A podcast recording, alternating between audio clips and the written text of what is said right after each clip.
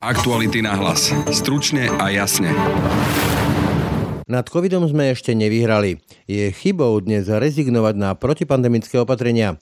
V jesených mesiacoch totiž môže udrieť ďalšia pandemická vlna, varuje epidemiologička Alexandra Bražinová. Teraz sa navonok oficiálne tvárime, ako keby pandémia skončila a obávam sa, že na jeseň môžeme byť vo veľmi podobnej situácii, v aký sme už niekoľkokrát boli počas tejto pandémie. Že znova budú pribúdať prípady, znova budeme celý ten systém rozbiehať na novo. Kľúčovým nástrojom voči pandémii je očkovanie, no vláda rezignovala na jedno z podstatných opatrení, ktoré môžu ľudí k zaočkovaniu sa motivovať. Tým opatrením je odškodňovanie negatívnych následkov. Na vytvorenie odškodňovacieho fondu sa však u nás politická vôľa ako si nenašla. Upozorňuje právnik a súdny lekár Peter Kováč. Je to jedna z tých e, vecí, ktoré sa ukazuje, že zvyšujú tú ochotu zanechať sa zaočkovať. Nie je to žiadna raketová veda, stačí sa rozhodnúť. Slovensku hrozí pokuta viac ako 700 tisíc eur. Dôvodom je naše meškanie v oblasti audiovizuálnej legislatívy. Európska komisia nás totiž zažalovala, pretože sme do našich zákonov nezahrnuli smernicu Európskej únie.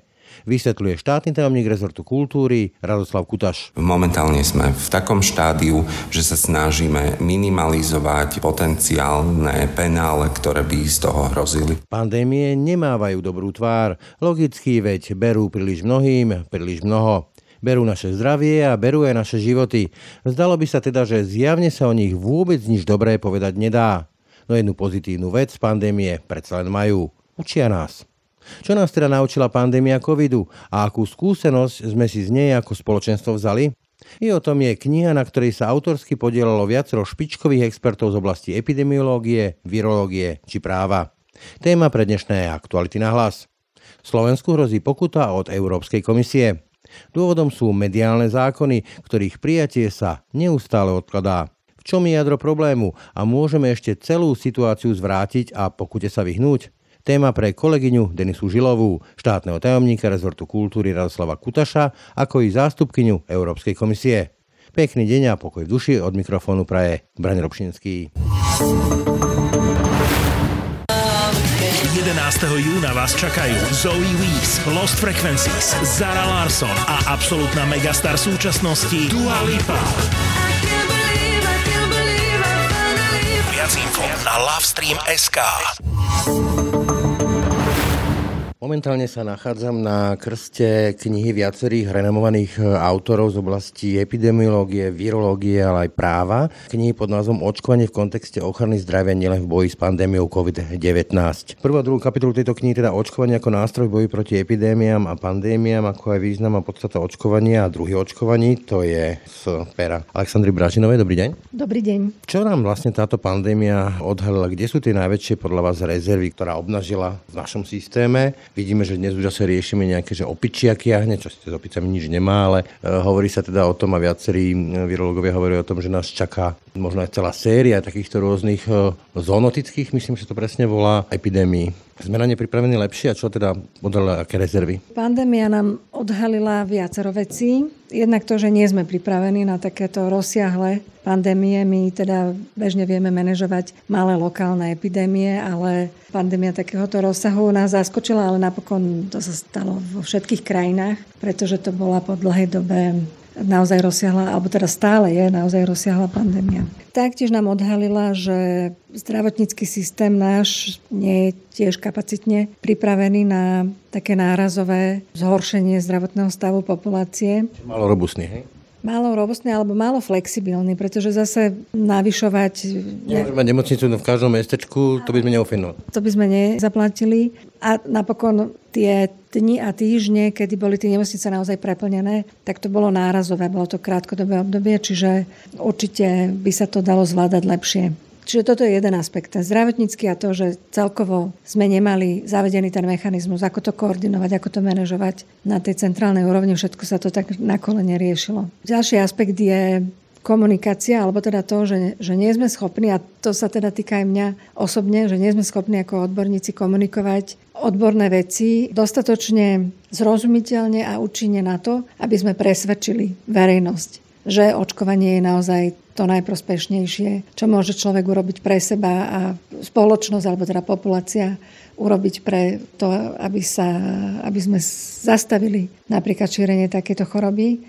Ten odpor, alebo teda tá vlna rôznych hoaxov a mýtov konšpirácií, ktorá sa vyplavila tam a až zaskočila, napriek tomu, že už dlhodobo sledujeme ešte pred pandémiou sledujeme proste skupiny ľudí, ktorí či už majú úplne odpor, alebo aspoň nejaké váhanie voči očkovaniu. A čím si vy ako budovaná odborníčka, čerstvá profesorka, vysvetľujete, že to, čo bolo pred 20, 30 rokmi, 10 rokmi, proste povinné očkovania, nikto o tom veľmi nediskutoval, naozaj to bola veľmi maličká skupinka antivaxerov, sa stalo takou kľúčovou témou na viedrenie odporu voči spoločnosti, odborníkom, systému. Ja si myslím, že veľmi k tomu prispievajú mm, médiá, sociálne siete a vôbec možnosť e, komunikovať akékoľvek informácie do široka, do ďaleka, alebo teda šíriť akékoľvek informácie, čo si ktokoľvek vymyslí, zmyslí, napíše, tak e, za veľmi rýchlu dobu je táto často vymyslená bludná informácia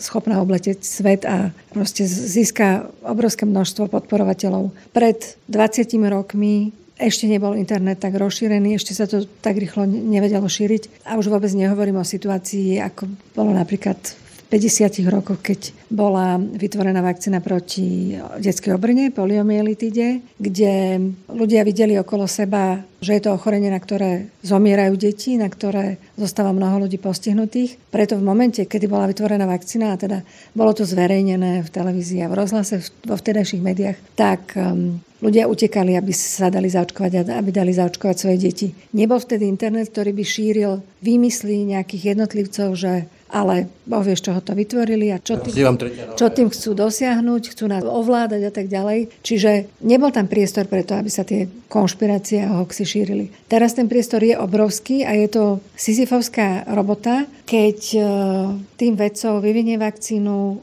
odborníci na to určení ju schvália, začne sa používať, používa sa naozaj s viditeľnými úspechmi a potom príde niekto, kto vypustí úplný blud, vymyslí si niečo, že ja neviem, že je v tom čip, ktorým nás chce niekto ovládať, alebo že to spôsobuje nejaké zdravotné problémy, tak tento blud sa má teda tú živnú pôdu obrovskú, aby sa rýchlo rozšíril a mnoho ľudí tomu uverí, pretože proste nemajú dostatočné zdravotné povedomie, dostatočné vzdelanie na to, aby si vedeli overovať zdroje informácií. Pandémie nič dobrého neprinášajú, to sú proste množstvo vážne chorých a mŕtvych ľudí, ale predsa len jedna dobrá vec sa na nich nájsť dá dá sa na nich poučiť a dá sa nastaviť na nejaké možné ďalšie takéto krízové situácie. My sme dva roky tú pandémiu tu mali. Už možno hovorím sa, možno na nás aj nejaké ďalšie. Sme na ne pripravení lepšie alebo naopak horšie vzhľadom na to rozloženie spoločnosti, spoločenské rozloženie spoločnosti? V niektorých aspektoch e, si myslím, že pripravení lepšie sme. Už len v tom, že sme si odskúšali to zvládanie pandémie, to manažovanie, kto čo má robiť, kto má čo zabezpečiť, či už na tej úrovni vlády, alebo aj na úrovni samozpráv. Ale v niektorých aspektoch e, nie sme poučení a asi ani poučiteľní. Napríklad už teraz počas pandémie COVID, ktorá ešte neskončila, ale vidíme, že už aj mnohí odborníci, alebo teda, neviem, predstavitelia, ktorí boli zodpovední za plnenie mnohých úloh, tak už ako keby neočakávali, že ešte môže byť nejaký ďalší vývoj, nejaká ďalšia vlna a tak ďalej redukujú sa kapacity testovania, tá reprofilizácia. Pridám, že napríklad ďalším problémom môže byť, že sa nerieši systémovaním financovanie zdravotníkov, sestričiek, lekárov, odchádzajú preč, nerieši sa, kto ich nahradí. Áno, presne tak, to je veľká oblasť. Čiže teraz sa navonok oficiálne tvárime, ako keby pandémia skončila a obávam sa, že na jeseň môžeme byť vo veľmi podobnej situácii, v aký sme už niekoľkokrát boli počas tejto pandémie. Že znova budú pribúdať prípady, znova budeme celý ten systém rozbiehať na novo. Čiže... As? Áno, je to možné. A je to veľmi pravdepodobné. Jediné, čo teda nás ako tak e, momentálne uspokojuje, je, že s veľkou pravdepodobnosťou tá jesenná vlna, ak sa nič nezmení dovtedy, ak teda vývoj pôjde tak ako doteraz, tak tá jesenná vlna bude relatívne mierna a ten dopad v zmysle vážnych prípadov, ktoré by zahltili nemocnice, nebude až tak veľa. Ste epidemiolog. To je istý typ špecializácie, ktorý sa na svet pozerá očami tej epidemiológie, ale veľkým sporom bolo aj povedzme, že zloženie tých kľúčových orgánov od toho permanentného štábu a ústredného krízového, neviem ako všetko sa to volalo, tak že tam akoby chýbali niektoré odbory, ktoré akoby vyvažovali ten zdravotnícko-epidemiologický rozmer a tým možno, že aj prehlbovali to napätie spoločnosti. Keby tam tie pohľady boli vyváženejšie, možno by to nebolo tak dramaticky vnímané. Toto je veľké poučenie z tejto pandémie, že a v podstate to súvisí s tým, čo som povedala, že pre mňa bola tá skúsenosť, že ako odborníci nevieme komunikovať tie odborné informácie tak, aby to lajci zobrali ako fakty a podľa toho sa zariadili. A v tomto je potrebné, aby sme sa spojili odborníci medicínsky s odborníkmi na napríklad správanie ľudí, to znamená sociológmi, psychológmi, komunikátormi, pretože to sú práve tí experti, ktorí môžu pomôcť tie... Aj vidia iné, inými očami. Tak. Presne tak vedia povedať, ako a kedy, čo povedať a komu presne, ako to adresovať. Alexandra Bražinová, ďakujem za rozhovor. A ja ďakujem. Aktuálne sedím s ďalším spoluautorom knihy Očkovanie v kontexte ochrany zdravia nielen v boji s pandémiou COVID-19, Petrom Kováčom. Dobrý. Dobrý deň. Ak si dobre pamätám, ako právnik, tak e, lekár patológ. Súdny lekár, ale v podstate áno. Vy ste zodpovední za kapitoly o náhrade škody v kontexte povinného očkovania a návrhy možných legislatívnych východíc na základe existujúcej právnej úpravy, ako aj v súvislosti s očkovaním proti novému vírusu. To bol veľmi komplikovaný názov. Zostanem u tej odškodňovacej schémy. Z vášho pohľadu nebolo to zlyhanie štátu, lebo tu bol veľký boj o to očkovať. Čo je najväčšia zaočkovanosť? Ten návrh e, prevádzali rôzne lotérie a neviem čo všetko možné, ale niekde úplne v závese išla podľa mňa taká dosť podstatná a pritom legislatívne banálna vec ako nejaký odškodňovací fond, pričom, lebo ani samotní experti nepopírali, že nejaké negatívne účinky tam sú, ale štát sa tváril, že to neexistuje. Nebola to vážna chyba? Povedzme to takto. Každý liek, aj biologický liek, môže mať nežiaduce účinky. A keď sa bavíme o tak závažnej otázke, ako je očkovanie proti infekčným chorobám, ktoré zabezpečuje to, že štát môže fungovať, že sa tam tu nešíria ochorenia, na ktoré sa teoreticky dá aj zomrieť, tak ten štát by mal urobiť všetko preto, aby ochota očkovať sa bola čo najväčšia. V súčasnosti to funguje tak, že ak náhodou niekto tvrdí, že je poškodený očkovaním, tak to musí preukázať, čo je neskutočne komplikované. Existujú v iných štátoch také schémy, ktoré ten prístup k tomu odškodneniu významne zjednodušujú a tie schémy sú financované rozličným spôsobom. V rámci našej histórie boli dvakrát v parlamente návrhy na takéto odškodňovanie. Dokonca boli úplne identické textovo, ale ani jeden z nich neprešiel. To, že sme tu mali nejakú šialenú očkovaciu lotériu, to nezvýšilo ochotu očkovať ani náhodou. Ale toto nie je jeden z takých argumentov, ktorý by mnoho ľudí presvedčil sa očkovať, že ak náhodou sa niečo aj stane, tak štát to so mnou myslí vážne a očkodní ma? Samozrejme, je to jedna z tých e, vecí, ktoré sa ukazuje, že zvyšujú tú ochotu zanechať sa zaočkovať. Lebo štát tým, že hovorí, ty sa musíš zaočkovať v zájme aj ostatných a keď sa ti náhodou niečo stane v nejakom rozumnom časovom intervale po očkovaní, je to v rámci toho, čo sa po očkovaní popisuje ako možná reakcia, tak ťa očkodním bez ohľadu na to, či tam súvis je alebo nie. Iba na základe toho, že je to niečo, čo môže vzniknúť a je to v relevantnom časovom okne. A je zavedenie takej legislatívy a zároveň nejakého fondu jeho financovanie niečo ako vynález raketoplánu, alebo je to proste jednoduchá vec, ktorá by sa dala okopírovať z iných krajín Európskej únie? Naša legislatíva často opisuje napríklad Českej republiky. Tieto schémy sú známe či už v Spojených štátoch, vo Veľkej Británii, aj v Nemecku. Takže nie je to žiadna raketová veda, stačí sa rozhodnúť, ako sa to bude odškodňovať, to znamená, že aké sú podmienky očkovania, kde sa bude podávať žiadosť, aký bude proces a spôsob financovania. Napríklad 20 centov z každej predanej vakcíny sa odvedie do nejakého fondu, z ktorého sa bude odškodňovať. To vlastne by to platili tie farmafirmy. 20 centov je marginálna platba na to vakcínu. tomu, že vlastne nedoplácali by na to nejak daňoví poplatníci. Tak ako hovorím, to financovanie sa dá urobiť rozličným spôsobom. Môže to byť zo štátneho rozpočtu, môže to byť z nejakého osobitného fondu, ktorý sa bude tvoriť takýmto spôsobom napríklad. A čím si vysvetľujete, že u nás sa k tomu tí politici nemajú? Moje osobné vysvetlenie je, že my máme taký ten ešte socialistický prístup, e, ako dneska vidíme u Rusov na Ukrajine, že nás mnoga, tak čo sa budeme hrať s nejakými ľuďmi. Vidíme to aj na tom, ako ťažko je vymôcť od nemocníc, koľkokrát nejaké odškodnenia v prípade zlyhaní. Toto je problematika, ktorá sa nedá dobre predať. Lebo Očkodnenie pri očkovaní sa týka relatívne malého okruhu ľudí. Je to vec, ktorá zaujíma možno nejakých zdravotníkov, verejných zdravotníkov, možno to zaujíma niekoho z oblasti farmácia, to je tak všetko.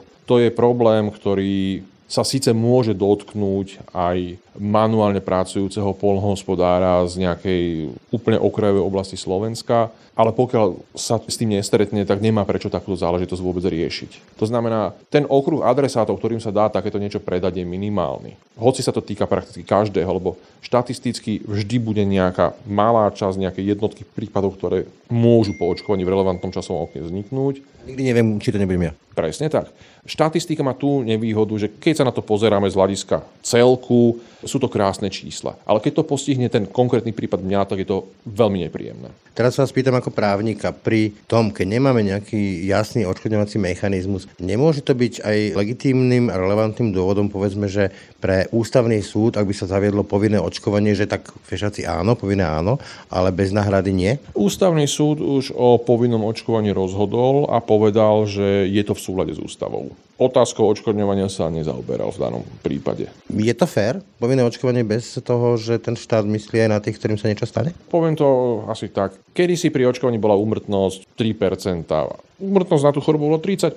Vždycky to bolo 10 krát lepšie, hej, takže historicky sa to nejako veľmi neriešilo. V súčasnosti e, je to o mnoho bezpečnejšie ako kedysi. Je to teda marginálny problém. A či to je fér, či to je nefér, štát má právo povedať, že proti týmto chorobám sa treba očkovať, lebo tie dopady na moje fungovanie by boli obrovské. Samozrejme, pokiaľ ten štát sa rozhodne, že bude kompenzovať nejaké negatívne udalosti súvisiace s týmto jeho príkazom, je to fajn. A treba si povedať, že máme tu nejaký systém, aký taký sociálneho zabezpečenia, čiže keď sa niečo stane, to štát sa relatívne postará. Ale či to je dostatočné, ťažko povedať. Toľko Peter Kováč, ďakujem za rozhovor. Ďakujem za rozhovor aj ja. Sedíme s jedným zo spoluautorov tejto knihy, právnikom a Stanislavom Ďuricom. Dobrý deň. Dobrý deň. Idem si nalistovať kapitoly, za ktoré ste teda vy osobne zodpovední. Ak si dobre pozerám, tak prečítam. Jedna je legislatívny základ očkovania v Slovenskej republiky a súdna doktrína a druhá je boj proti konšpiráciám, hoaxom, pandémii COVID-19 a ako ju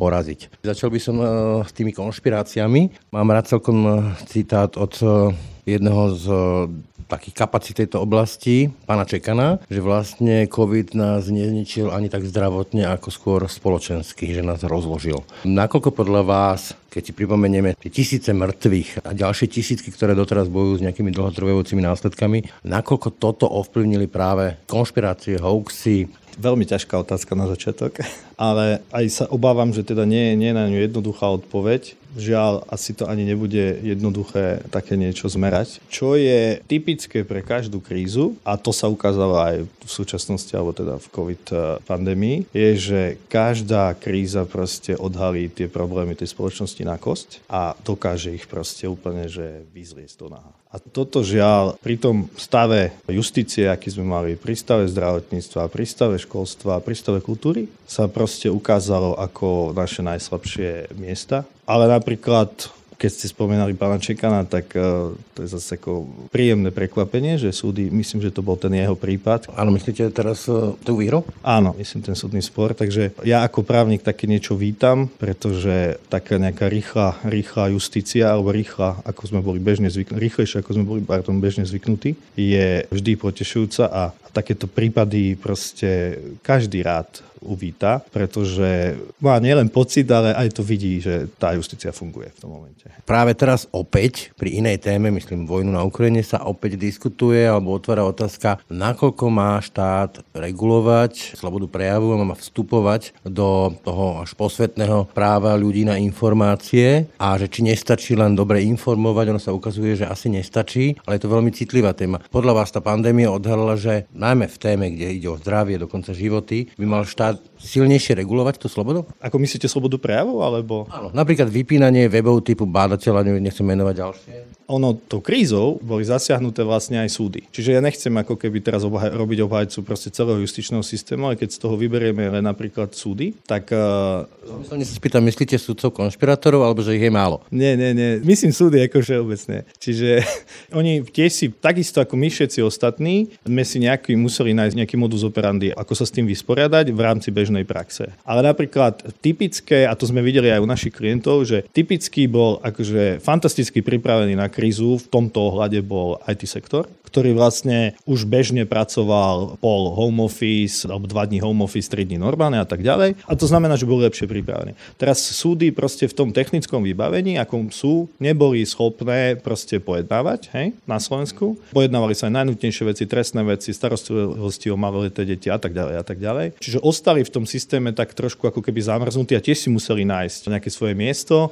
Skočím do reči, mne napadá hneď taký úplne eklatantný prípad, to je ústavný súd, ktorému trvalo celé dlhé mesiace, kým rozhodol o niečom tak kľúčovom, ako je zákonnosť, ústavnosť e, opatrení, ktorými sa oháňali rôzni konšpirátori, že sú neústavné a podobne. Áno, zase nebudem robiť obhajcu ústavného súdu, ale ten nápad e, na ten ústavný súd je proste pomerne veľký. Hej? Čiže... Ale nie je to potom tak, že ak právo nie je dostatočne rýchle, tak už nie je právom? Nie, nie, to sa, teda dúfam, že to tak nie je a myslím si, že to tak nie je. Je to skôr taká otázka, že či reforma justície, ktorá sa teraz ide robiť, respektíve aj tá, ktorá bola spravená posledná, ale teraz vlastne len kódexová v 2016 roku, že či to nemalo byť skôr, ale po vojne je každý generál. Hej? Akože každej reforme nepomôže len zmena legislatívy. Celé je to na konci dňa o ľuďoch. To znamená, že aj kapacitne sa musia nielen posilniť tie súdy, ktoré sa majú špecializovať, ale aj sa musia vytipovať ľudia, ktorí majú k tomu, prirodzene k tomu inklinujú, k tomu odvetviu. A len vtedy budú efektívnejšie tie súdy. A teraz to je skutočne len retrospektíva, ja neviem, možno desiatich rokov, keď sme mali proste ministra spravodlivosti, ktorý tvrdil, že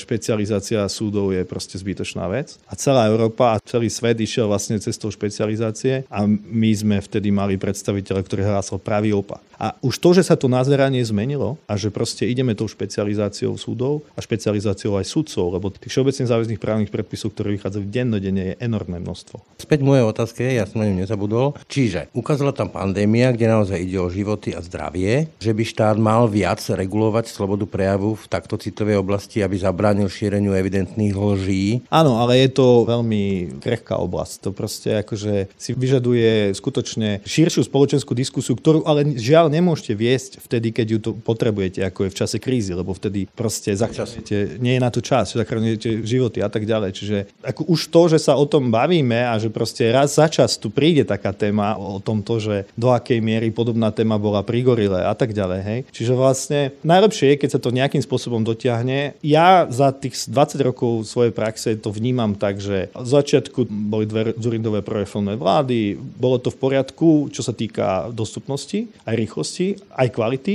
Potom prišlo nejaké trošku horšie obdobie, potom sa začali robiť také častkové reformy, napríklad reforma trestného súdnictva a tak ďalej. No a teraz vlastne nastala taká situácia, že aj to, čo sme si mysleli, že bolo v poriadku, že je už lepšie, tak zrazu nám to všetky tie kauzy, ktoré vyplávali na povrch, odhalili, že to sme len proste nevideli to odhalené na kost. Ak som správne teda pochopil, boli by ste aj vy teda za prísnejšiu reguláciu e, v oblasti slobody prejavu, ak ide o takéto vážne témy. Skúsim argumentovať ako advokátus diaboli takým tým údajným výrokom Voltera, ktorý ste nikdy nevyslovil a pripisuje sa mu, že hlboko s vami nesúhlasím, ale urobím všetko preto, aby ste mohli svoj názor povedať a argumentom, že prečo nestačí kvalitne argumentovať a vyargumentovať toho lúhára alebo dezinformátora оператора – Čo vy na to? My keď sme išli do tej knihy, tak sme čakali istú formu hejtu a to sme proste ako úplne otvorene si povedali, že áno, môže to vzbudiť proste nejakú pozornosť aj takéhoto spektra a môže to sa to stretnúť s nejakými, s nejakými atakmi.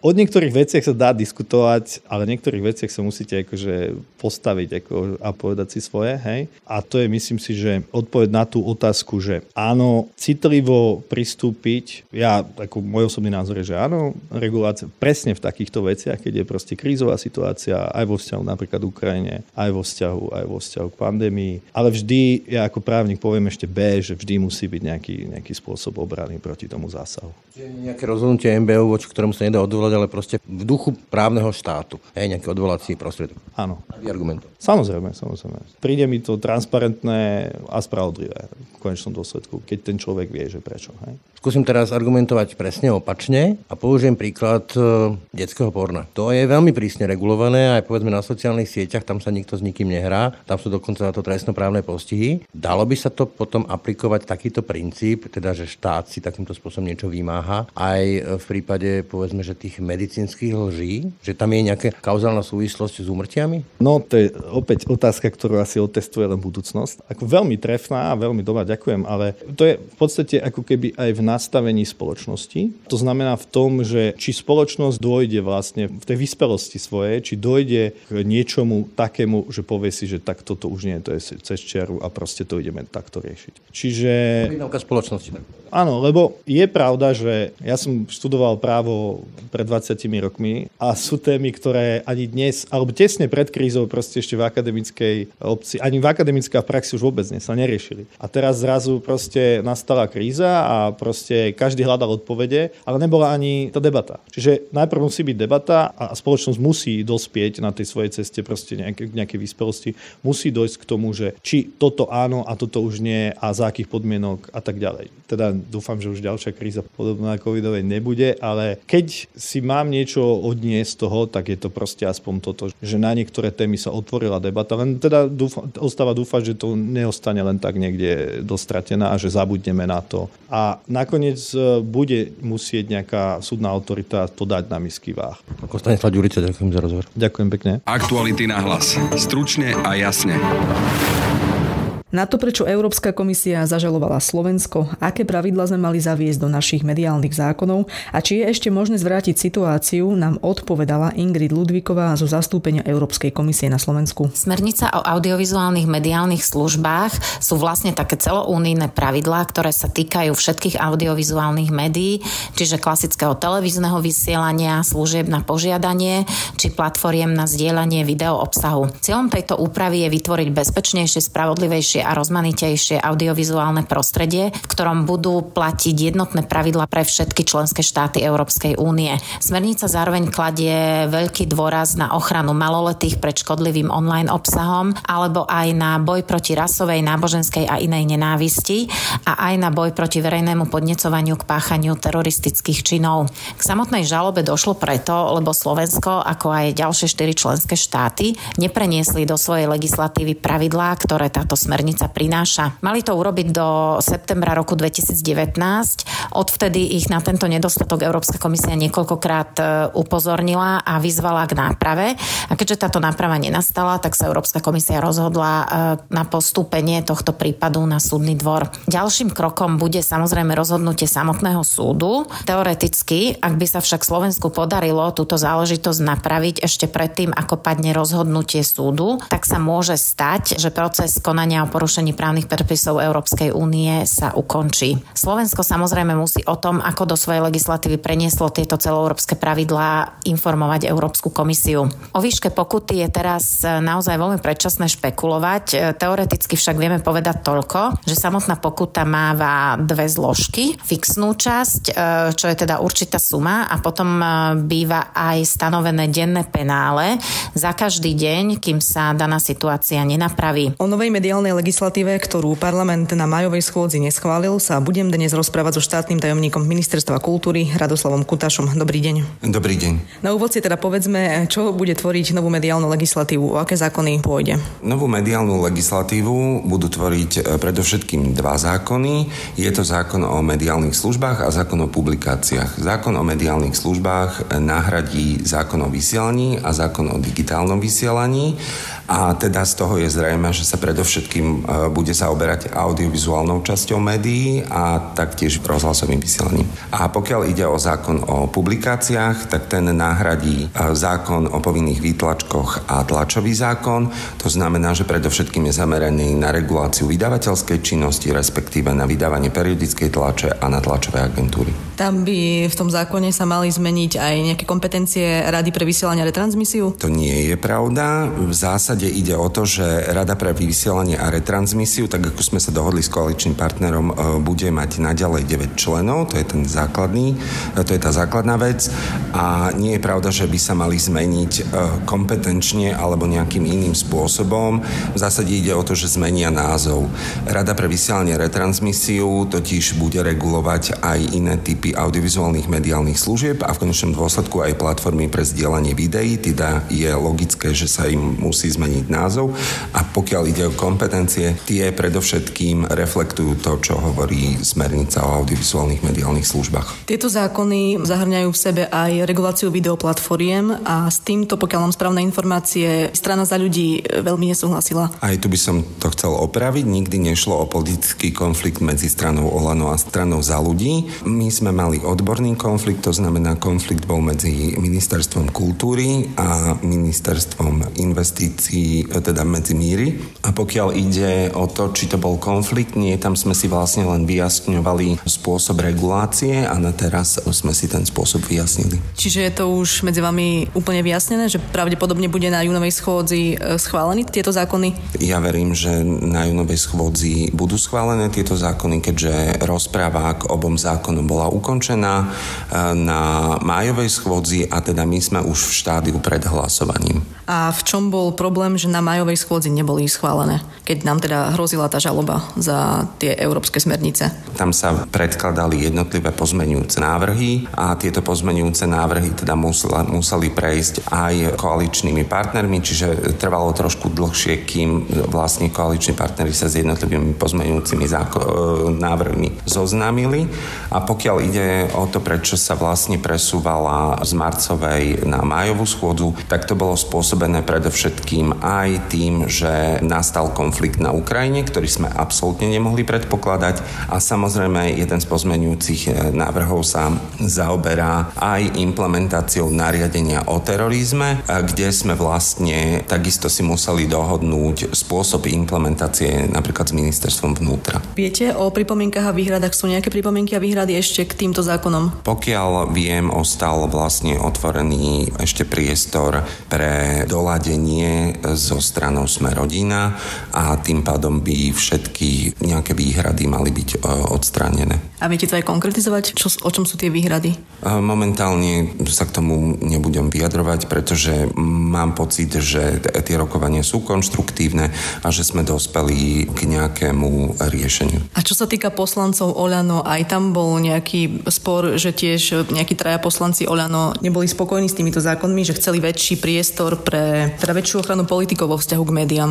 To je tiež konštrukt, ktorý sa často používa, ale v zásade tam išlo skôr o spôsob, akým to bude v zákone formulovaný a aj tam sme našli vhodné kompromisné riešenie. A viete to aj konkretizovať, o aké riešenia ide? Pozmenujúci návrh bol predložený, predložil pozmenujúci návrh pán poslanec e, Vetrák a to je vlastne to kompromisné riešenie, kde sa doladia niektoré ustanovenia v rámci práva na vyjadrenie, tak aby bolo z toho zrejme, akým spôsobom sa to bude alebo nebude vzťahovať na verejných funkcionárov. Ako si vysvetľujete doterajšiu nespokojnosť koalície, že sa to vlastne naťahovalo od toho oktobra?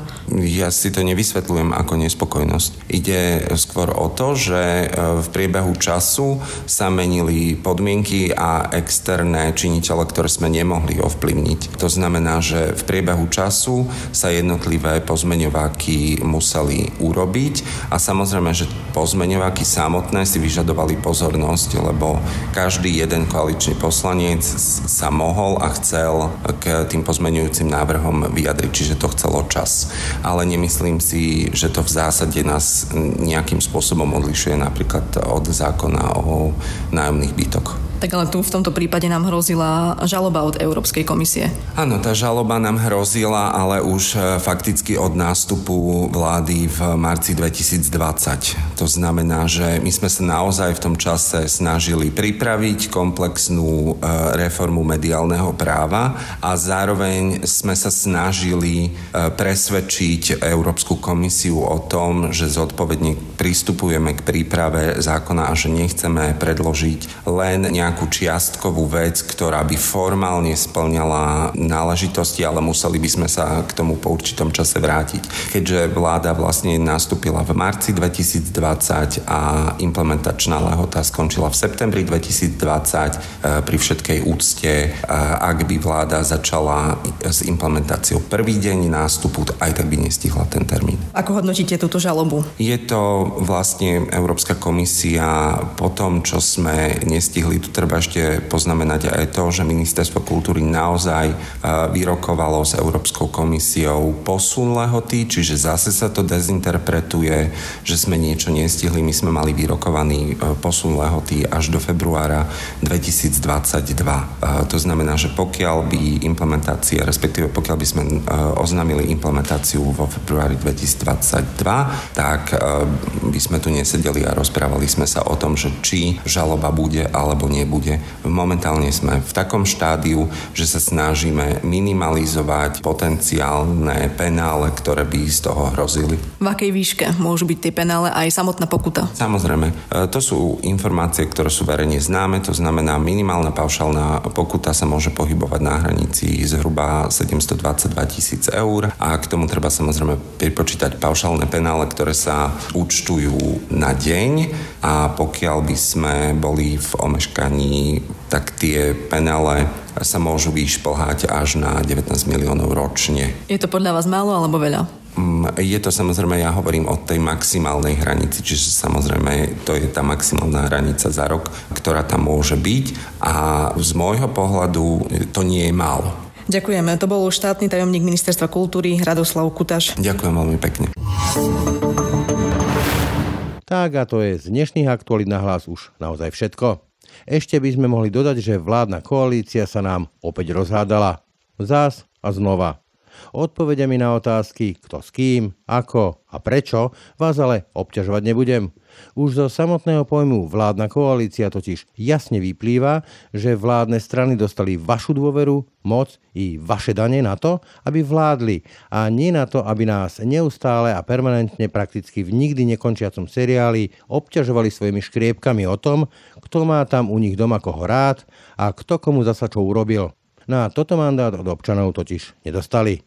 Dostali ho na to, aby vládli a riešili naše, nie tie ich, ale naše problémy. Pekný deň a pokoj v duši praje, Brani Robšinský. Aktuality na hlas. Stručne a jasne.